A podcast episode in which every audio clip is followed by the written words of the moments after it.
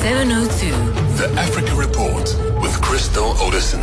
Answers two, I think, is the correct English. It can sometimes betray me. Uh, but let's go straight to what's happening around the continent. Crystal Orderson, a very good morning to you. Really, really worrying story coming out of uh, Ouagadougou, Burkina Faso. Uh, another coup in West Africa.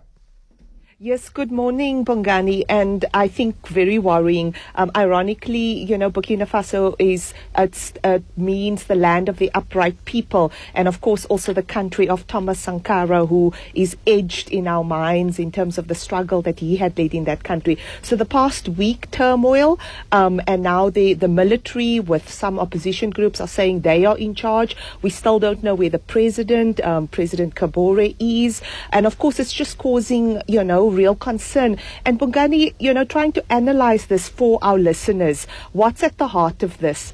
Socio-economic conditions, Bongani. Yes, we read it's about Islamic jihadists. There's been so many killings, but ultimately, Bongani, it's about political leaders not listening to their people, not listening to how dire things have been, how COVID has exacerbated it. And of course, one can simply say it's Islamic jihadists fighting for territory. No, it's actually people, you know, trying to eke out a living and it's not justifying what is happening. But it, one could say, look at the violence in South Africa. What is that leading us to? We're just not going to have a military coup here. But, you know, the violence that we're seeing on our streets, what is it really, Bongani? in West Africa, it's come out, you know, you see the military taking over. The past year alone, we've been talking about it, Bongani. We've seen Mali, we've seen Guinea, we've ch- seen Chad all military taking over.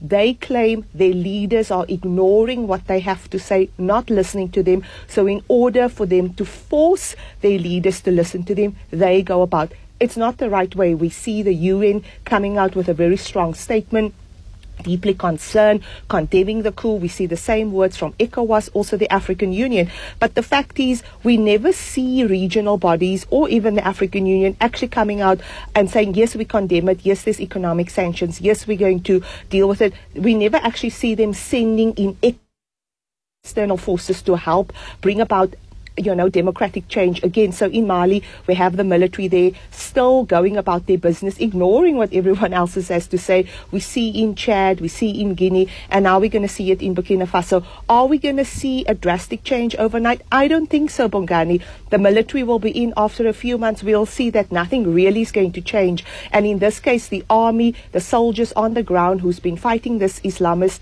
insurgency, um, they've been saying we've not been getting paid, we don't have food, more and more people are being killed. Um, ordinary people have lost their livelihoods. And you know, Bongani, you know, Ouagadougou was one of those tranquil places that you could go as a tourist, known for fabulous festivals. That's no longer happening. No one wants to go to Burkina Faso. So another source of income absolutely gone. So I think it's a combination of all these factors, Bongani, that has led to this military coup. And I think the leaders in Francophone Africa and in Africa needs to ask the question, are leaders listening to their people?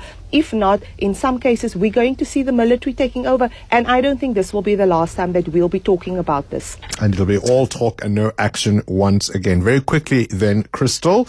Um, Zimbabwe uh, putting its stamp on the world map of winemaking? Yes, Bongani, I just think, you know, when we often talk about Zimbabwe, you know, it's a contentious issue in South Africa, especially we've seen over the past week with Julius Malema going to restaurants, etc. And so I thought, you know, there's another perspective coming from Zimbabwe. A lot of people that, of course, gained um, meaningful employment here in the country, being trained here, are going back home. And so in this case, we now see winemakers that's what's trained here in South Africa going back home, um, starting their own wine label, um, you know, already up up to 200,000 bottles have been produced. Of course, a very small amount compared to, to South Africa, which we know is the eighth largest producer of wine. Um, but and South Africa, of course, exports bulk wine to Nigeria, Kenya, Tanzania, Uganda, Mozambique, and of course Zimbabwe. But we see people that's been trained in South Africa, Australia, France, going back to Zimbabwe and saying, well, things have to look up. You know, there's been a boom in the hospitality sector, and they're taking advantage of it training new um, potential winemakers, starting a sommelier association in Zimbabwe, and pushing the industry back home in Zimbabwe. Of course, it's not going to happen overnight, but Bongani, I tasted wine from Algeria and Tunisia,